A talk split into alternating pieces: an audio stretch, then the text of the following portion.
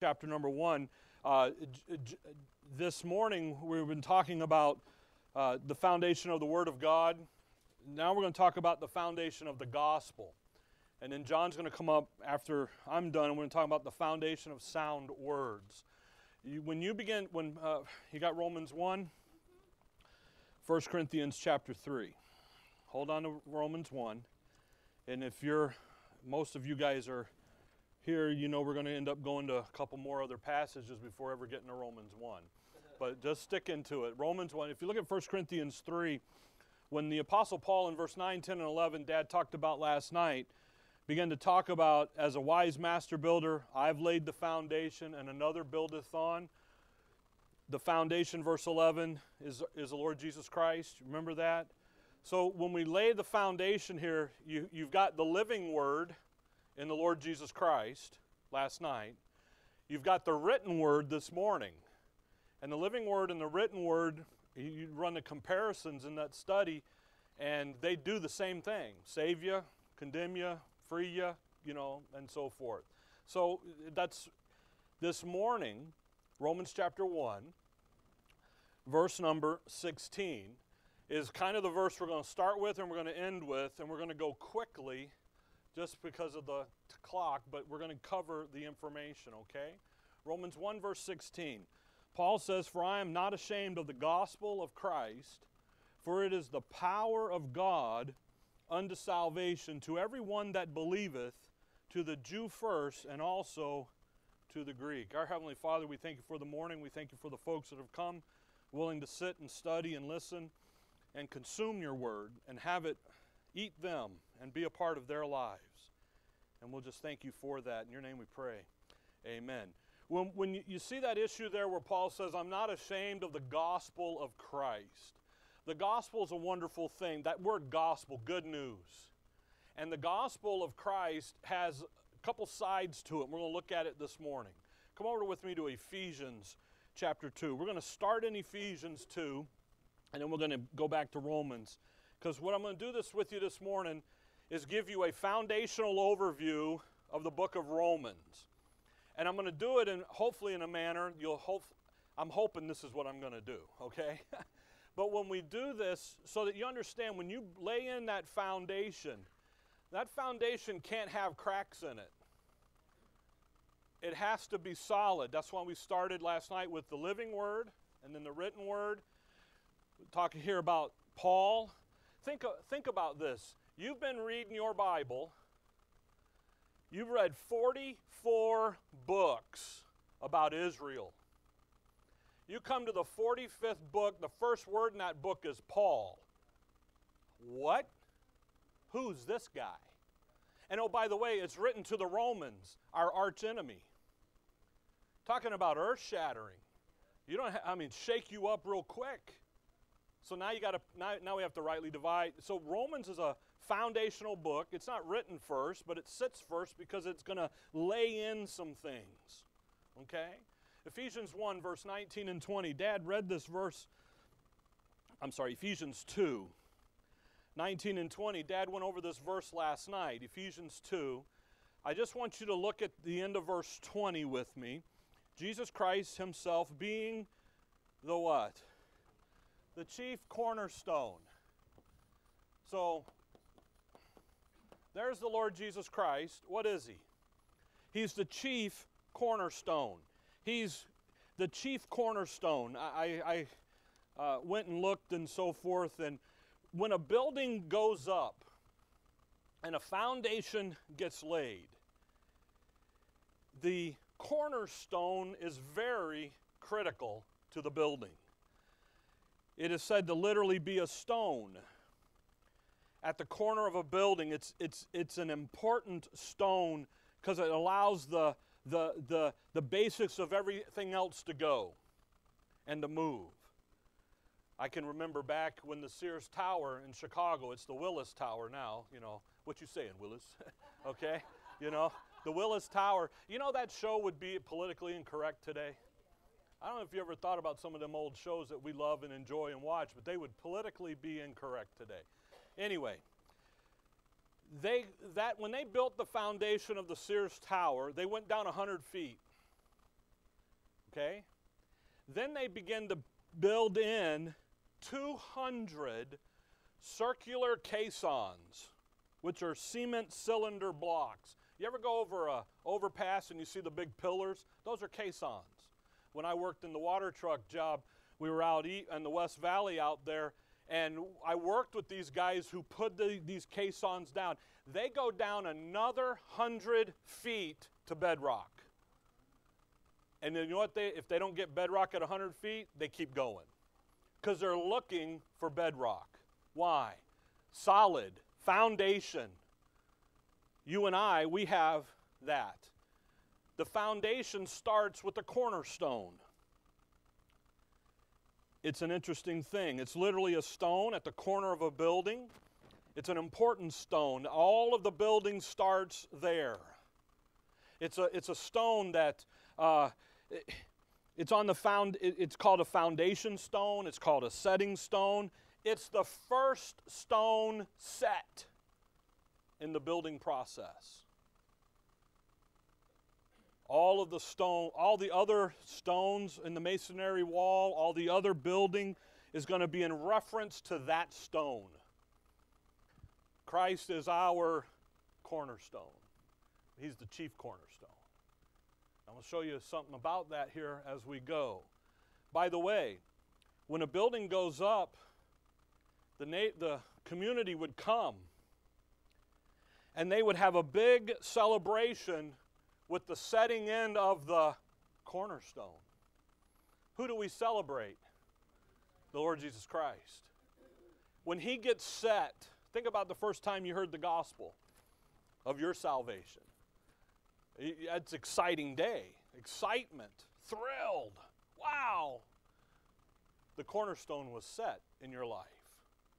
And when you come to the apostle Paul, he sets that that cornerstone is set. We saw that last night.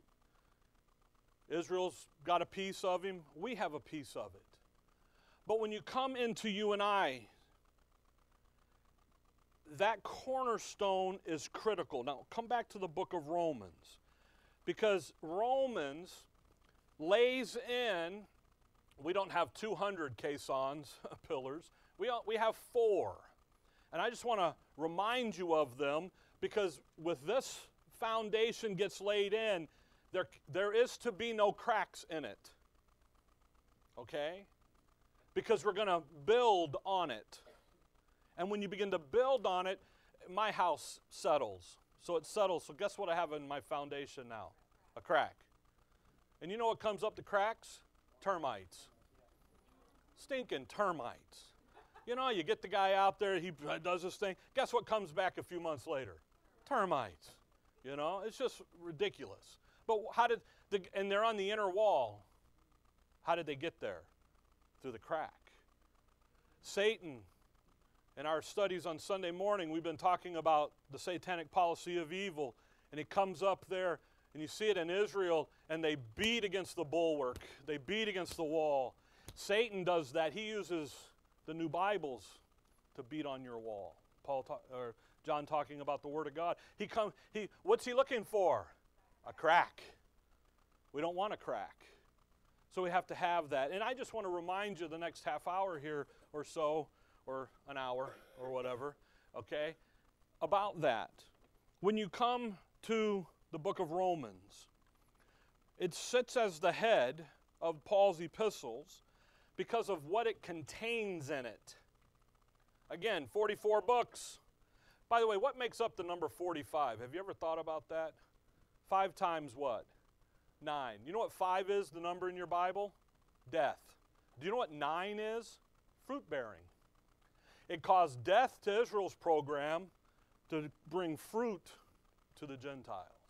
And where does it start? 45th book, right on Paul. Okay? You can play with that a little bit. It works. But the thing is, is when Paul goes in and he says, I, could you, I just can imagine, here's Paul writing. By the way, Dad says, by the way, a lot. I picked that back up. Come over with me to Acts 20. Acts chapter 20. We were at a Acts chapter 20. Just I want you to notice a verse here. when Paul writes to the saints that are at Rome, this is not the first time he's been preaching this information.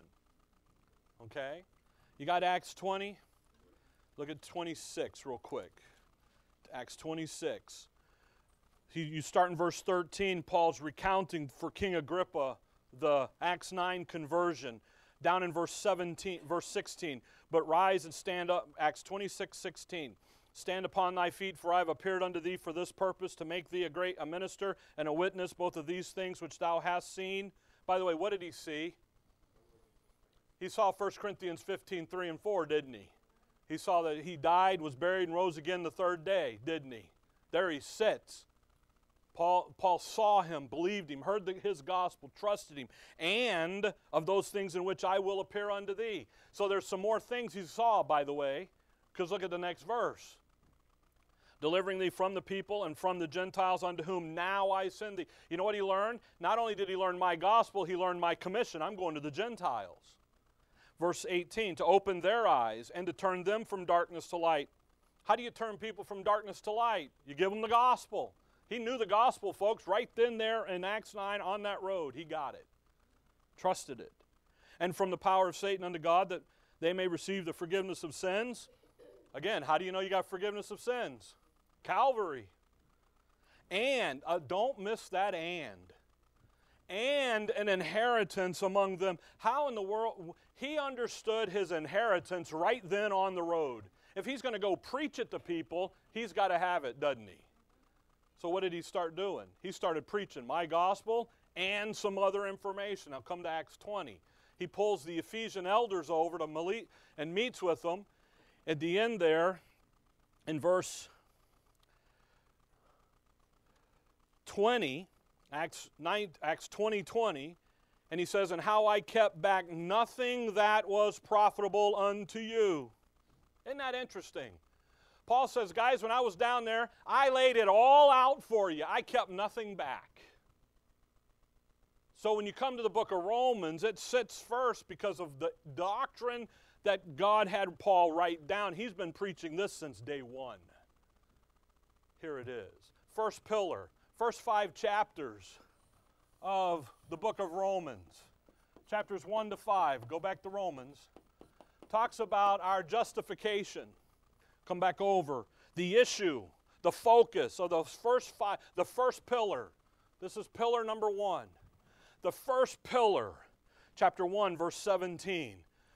For therein is the righteousness of God revealed from faith to faith, as it is written, the who?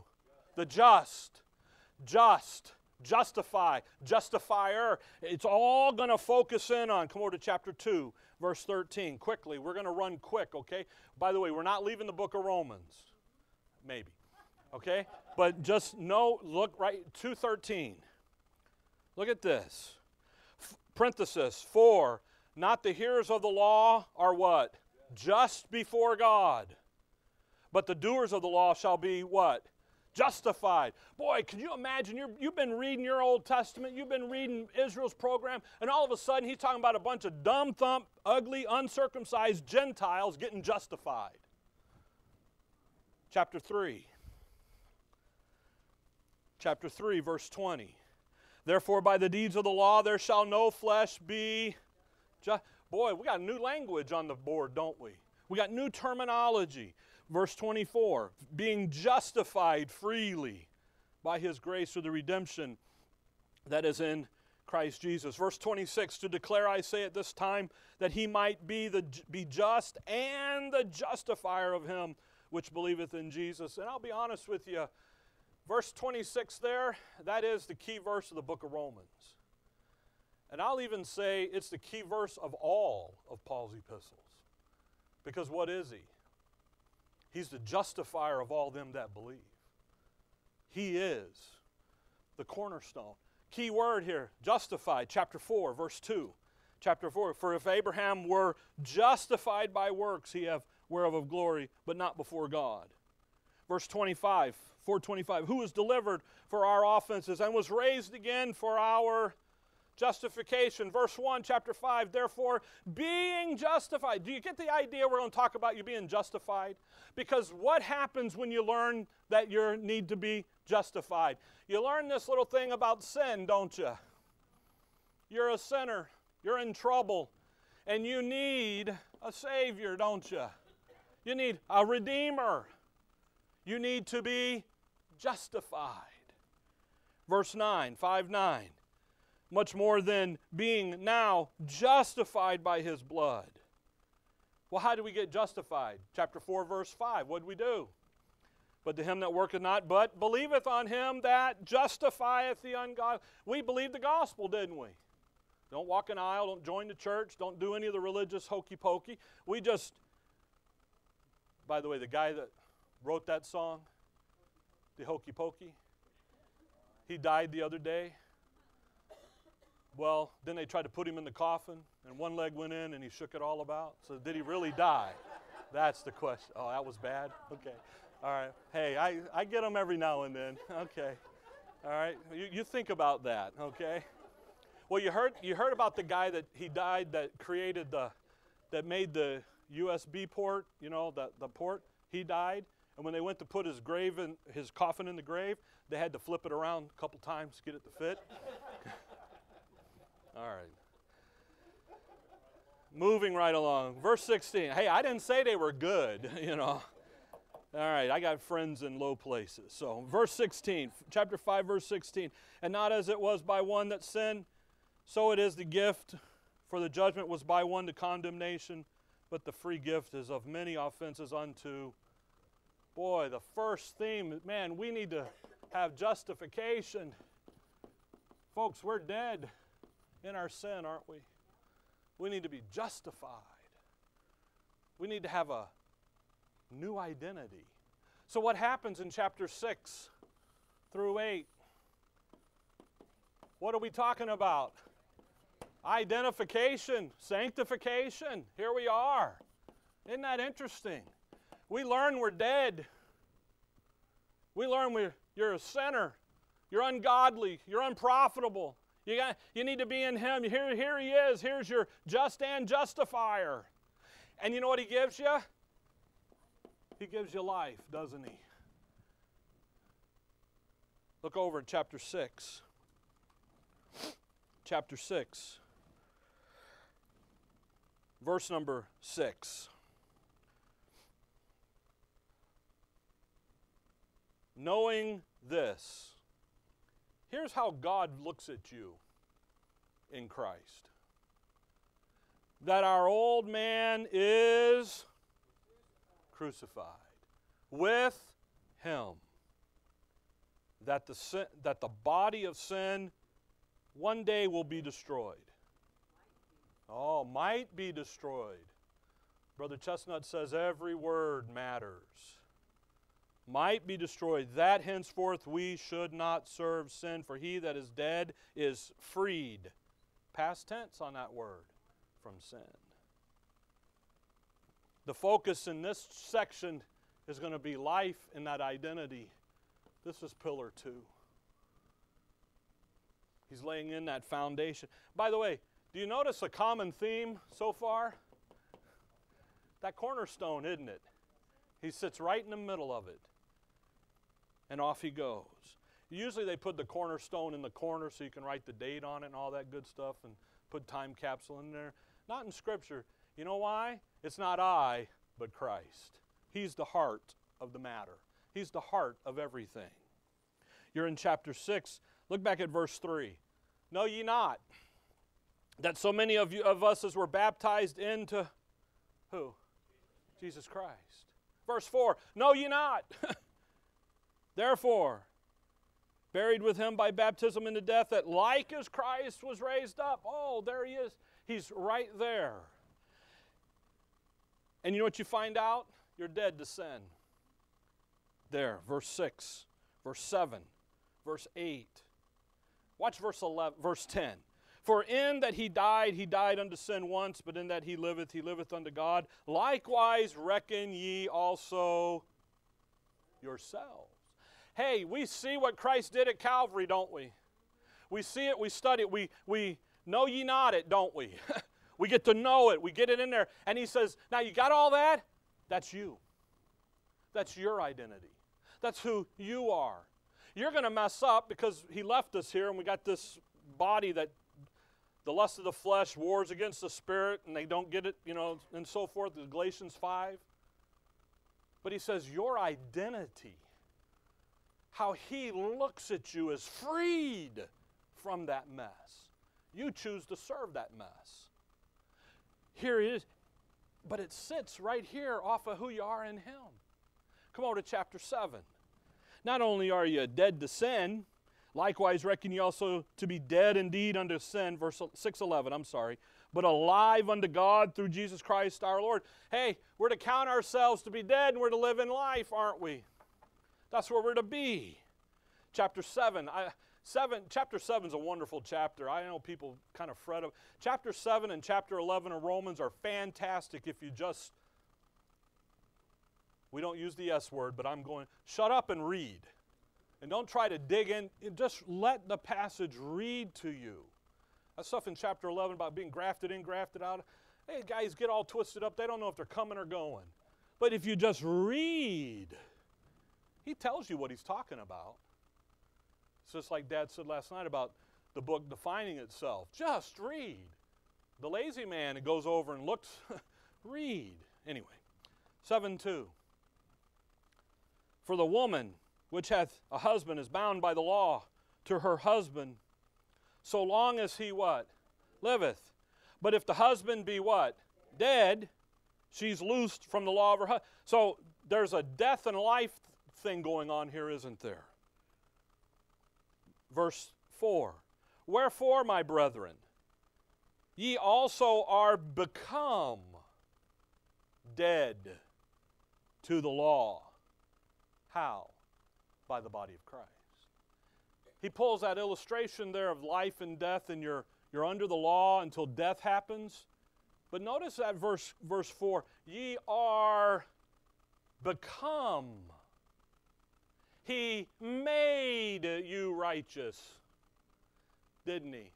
You were this, now he made you that. You've become this. So you're free of the law. Verse 6 But now we are delivered from the law, that being dead wherein we were held, that we should serve in newness of the Spirit and not in the oldness of the letter. Again, we were here, now we're here. Come over to chapter 8. Chapter 8, verse 2. Chapter 8, 2 For the law of, the law of the Spirit of life in Christ Jesus hath made me free from the law of sin of death. The whole focus on this pillar is life. You were dead, now you got life. You were here, now you're here because of Calvary, because of our cornerstone. You with me? All right, next next pillar. Pillar number 3. We're going to drop that one down here. Pillar number 3. Chapters 9 through 11 dealing with dispensationally with the issue of Israel and what's going on with Israel today. And I'll be honest with you, who better than the Apostle Paul to tell you what's going on with Israel? Philippians 3 over there, who was he? He's a Pharisee of the Pharisees of the tribe of Benjamin. I mean, he knew his stuff. Galatians 1, he was brought up in the Jews' religion. I'm go- so, who better to tell you the condition of Israel than him? He's there. You come in chapter 9, and what we begin to learn is we are not Israel. We are the what? The body of Christ. Chapter 9, verse number 4. Who are Israelites to whom pertaineth the adoption and the glory and the covenants and the giving of the law and the service of God and the promises, who are the fathers, and of whom is concerning the flesh, Christ came, who is over all. God bless forever. Amen. Boy, I tell you what, if you don't understand right division and dispensational Bible study, you'll break your fool spiritual neck on that passage right there. Because you're going to think this is you now. Paul begins to lay out no, it's not. chapter 10. Well, chapter 9. Look at the end of chapter 9.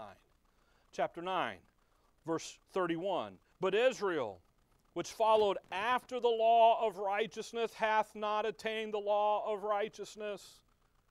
Wherefore? Why, what happened to them?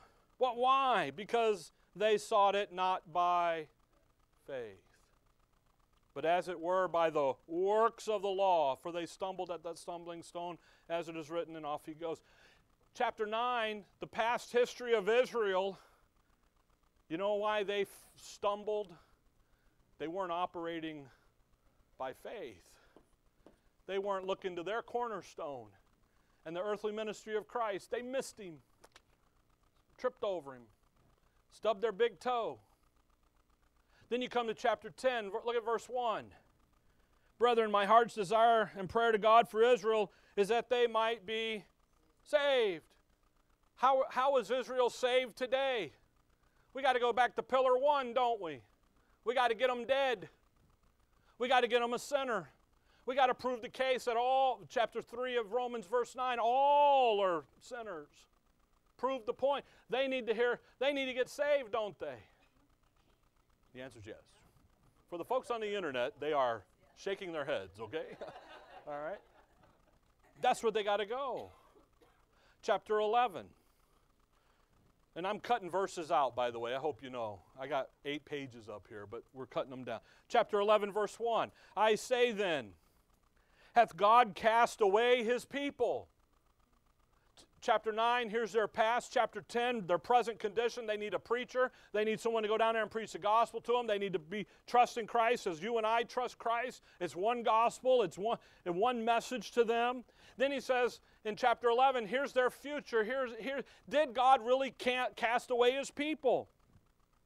Did he really just stop their program completely? Cast away is someone gone.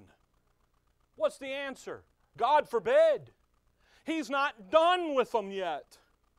So he begins to talk to you and I about that. Verse 25. For I would not, brethren, that you should be ignorant of this mystery, lest you should be wise in your own conceits, that blindness in part has happened. Notice how he starts it as castaway. Did he forsake them? Did he let them go to nothing? And then Paul corrects that and says their blindness is in part. Isn't that interesting? He corrects the naysayer of the question in verse 1. Verse 26 and so all Israel shall be, future tense. Israel's dead, they need life. The last pillar, number four, chapters 12 to 16. That's where you get your app. We're talking about applications. You can't do anything today without an app. Ricky got me a new computer for Christmas a couple years ago, and I'm trying to look for a website, and the computer says, No, dummy, we want the app. I'm like, Download the app? Well, here, dummy, here's the app 12 to 16. Here's the application of it. Here, we're going to take what we've learned in Pillar 2 and we're going to go put it in life. We're going to go put it into the details of life. And while the focus here in this pillar is really, come over to chapter 12, just one verse, one in, verse 1 and 2. Here in this section, it's to understand how to go and work out that identification doctrine that we've learned in, chap- in Pillar 2. How do I know that I'm living my life in the identity of who I am in Christ? How do I know that? Well, what does he say? I beseech you, therefore, brethren. I beseech you, therefore, brethren. Based upon 11 chapters, based upon the previous three pillars whose center cornerstone sits on the Lord Jesus Christ. That you present your bodies a living sacrifice. Wait a minute, I thought I was dead. But now I'm what? Alive. I'm dead to that old man, that old identity, but I'm alive to this new. I present, present yourselves a living sacrifice. By the way, you know what happens to a living sacrifice? It likes to crawl off the altar. Get off. Oh, man. Okay, okay. holy, ho- holy, acceptable unto God. You know, before Calvary, you were not acceptable. You were an enemy. You were ungodly. You were without hope. Now, because of Calvary, you're what? Acceptable. Which is unto God, which is your reasonable service. I love that. Reasonable. Not unreasonable. He looks at Israel and says, Come, let's reason together. Let's think this through, Israel. Let's think this through, member of the body of Christ. We all have different lives. We all live different lifestyles. We all, I mean, you know, some of you need to catch on to the Alabama football stuff, but we're working on you. Yeah, oh, oh look at front row up here, okay? Yeah, you know, but some of you, you know, we all live, but we all have what in, who in common? Christ. Reasonable service. And be not conformed to this world. Well, if you're doing a reasonable, you're thinking it through, what, what quickly begins to go away? This world. The trappings of it. But be ye, I love that, transformed. I'm, I can not do the transformer thing, okay? Transformed. How? By the renewing of your mind. Over there in 2 Corinthians, Paul says, And the outward man perish, yet the inward man is renewed day by day. What are we doing? Day by day, we're renewing right through that foundation. Get out there with the foundation crack detectors and get in it. All right, is it solid? Wait a second. Come over to Philippians. I lied. We're leaving. We're leaving it here just for a minute. Look over at Philippians 3. You get over there with the foundation checker. What are you doing? You're checking. You're checking. We got the foundation, we got all the pillars laid in. What happens when you find a weak spot? You got to go over there and fix it, don't you? Uh, when I was working on the water truck, I learned a lot about asphalt and about this stuff. You know. I don't know anything about it. I couldn't tell you the terms. I just know that the guy said, "Put water here." I put water there. He goes, that was too much water. oh, you said put water. You didn't say how much. so I really learned to put water here was a little water. you know, you put too much, you can't get rid of it. You got to wait. These guys would come in and they would have the checkers for the asphalt. The asphalt layers would lay the, and they'd come behind and they would check the density. And they would core out and make sure the asphalt was right and legal and all the specs and all this stuff. Well, what happens when you find a, a weak spot? Well, look at Philippians 3. What would a mature person do? What would a mature believer do? What would someone who had their foundation? The book of Romans lays in the foundation, folks, and it centers on the Lord Jesus Christ. Every pillar touches him, and he touches every pillar. Philippians 3, verse 15. Let us, therefore, as many as be what? Per, I, t- I, I, a few years, several years ago, I was studying through and uh, on the issue of correction. You know, the Word of God corrects us. We understand that. But I began to notice with Paul, when he dealt with the Corinthians, who were they? They were babies. What do you do with a baby when they're out of line? You spank them. Don't, yeah, you whack them. Whack a mole. We'll be off of YouTube now because now we're whacking kids. You know. What do you, you, your rod of correction, you, you, you discipline them, you get in them. Corporal punishment, boom. But what do you do with a grown kid or an adult? Well, same thing. I, I don't know. My kid's bigger than me. I, I duck. What do you do? You begin to have a conversation with them, don't you? You don't yell at them, you begin to talk to them. I can remember the first time my dad did that. He's sitting right there, mom's sitting back there. Mom wanted my tail blistered and pinned on the wall. Dad says, You're too big. We gotta let's have a conversation. Let's talk. And it began to click on me because I was looking at that issue of correction, and I'm going, you know, when the Lord got Israel, he got them. But when he comes to you and I through Paul, as we get to be perfect, a little more mature, he talks to us. Now, the talking is a corrective language, but he doesn't corporal punish you. And that's, to me, that's fascinating. He does the reproof the same way. But look at what he says. Let us, as many as be perfect, be thus what? Man, you're going to use your mind. You got to think about this. And if in anything you be otherwise minded, we got us a weak spot on our foundation somewhere. In the building, we're going to start building. A, you know, you're going to build with some sound words. You're going to build a, an edifice up here, this house, the habitation of the Lord. And you know what's going to happen? You're going to find out that that stud doesn't exactly go straight. It kind of does a little rick curve, you know. I told you guys last week, I don't do construction. I see I don't see in a straight line. I see in the curve. We're in the curve, we're good. We straight, we ain't good, you know. I cut three times measure once, and it don't work that way. Okay, both times, exactly. What does he say? Hey, thus be thus minded. If you, if you got a problem, what's going to happen? God shall reveal even this unto you. How does God reveal it? You got to have that foundation on His Word, don't you?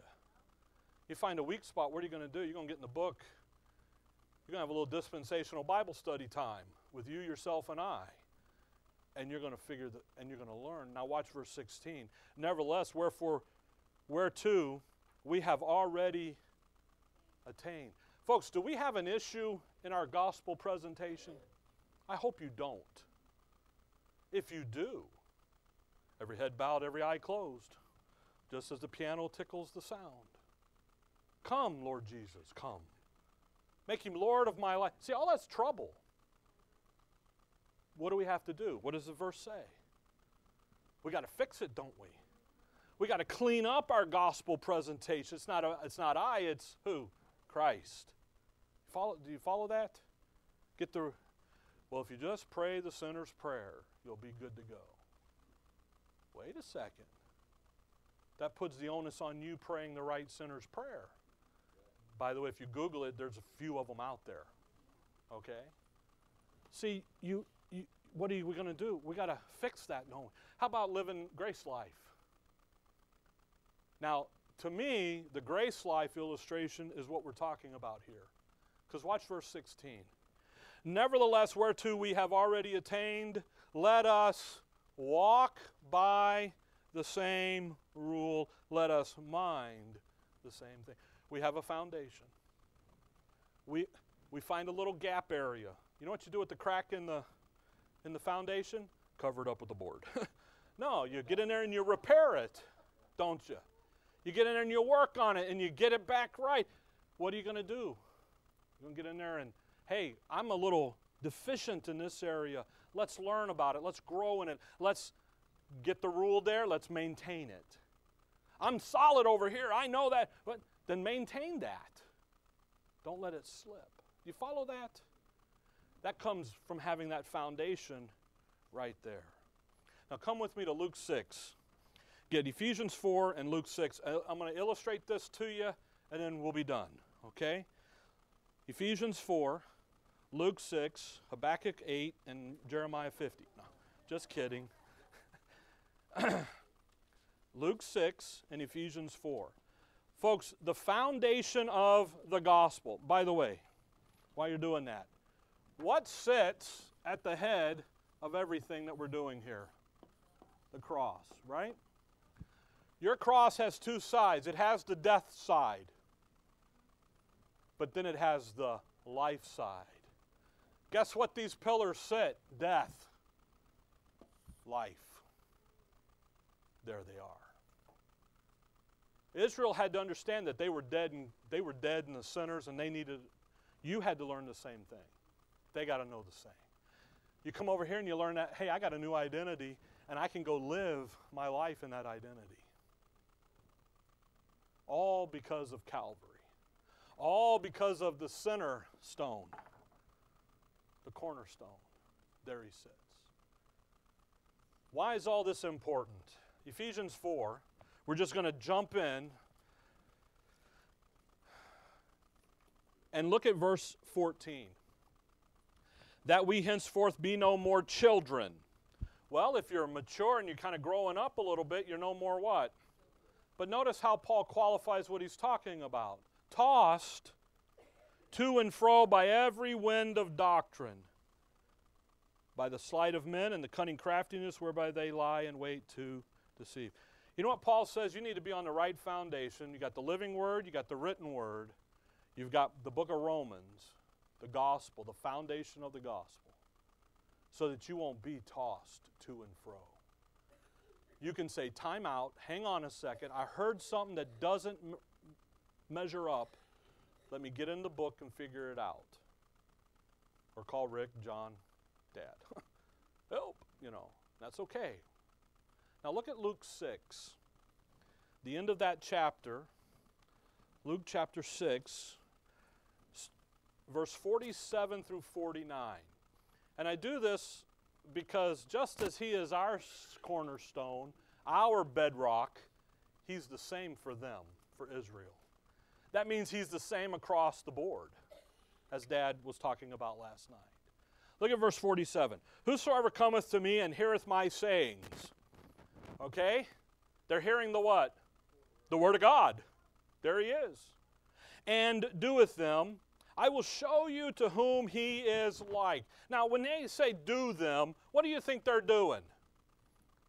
Practicing Paul and the grace message or practicing the law and the kingdom message? Okay?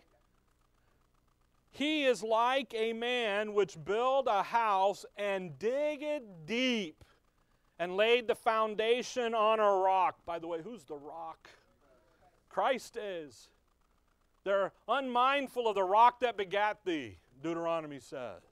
When the flood arose and the stream beat vehemently upon that house and could not shake it, for it was founded upon not the rock, but a rock. There he sits.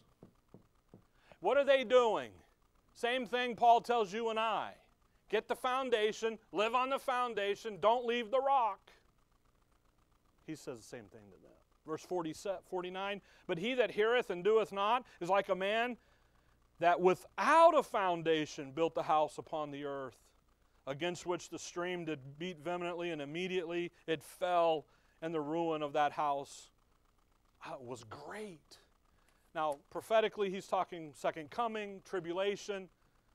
I just want you to get the feel that, you know what? The center of everything is the Lord Jesus Christ and the foundation of the gospel for you and I, that over quick overview of Romans, by the way, okay? Where does it sit? Our death sits with him. Our life sits with him. And when the streams of life come up and beat vehemently on us, where do, should we be looking to? To our rock, the Lord, who we are in Christ. Follow that? That's the foundation of the gospel. Christ died and was buried and rose again the third day according to what? The scriptures. The word said it. The living word went and did it. Paul picks up and says, Hey, 45th book, woohoo, here we are. Shock to the system. And he says, The rock that they're talking about, he's now our rock, but in our message. Okay? Now, the next step is the that sound words thing comes in and begins to build. And John will talk about that here in a minute. Okay? All right. Dearly Father, we thank you for the morning, Lord. We thank you for your word. We thank you for Calvary above all. We thank you for the message of grace. But we thank you that you went to Calvary and died for our sins. And then you gave us your life in that same event. We'll give you the praise and the honor and the glory. In your name we pray. Amen.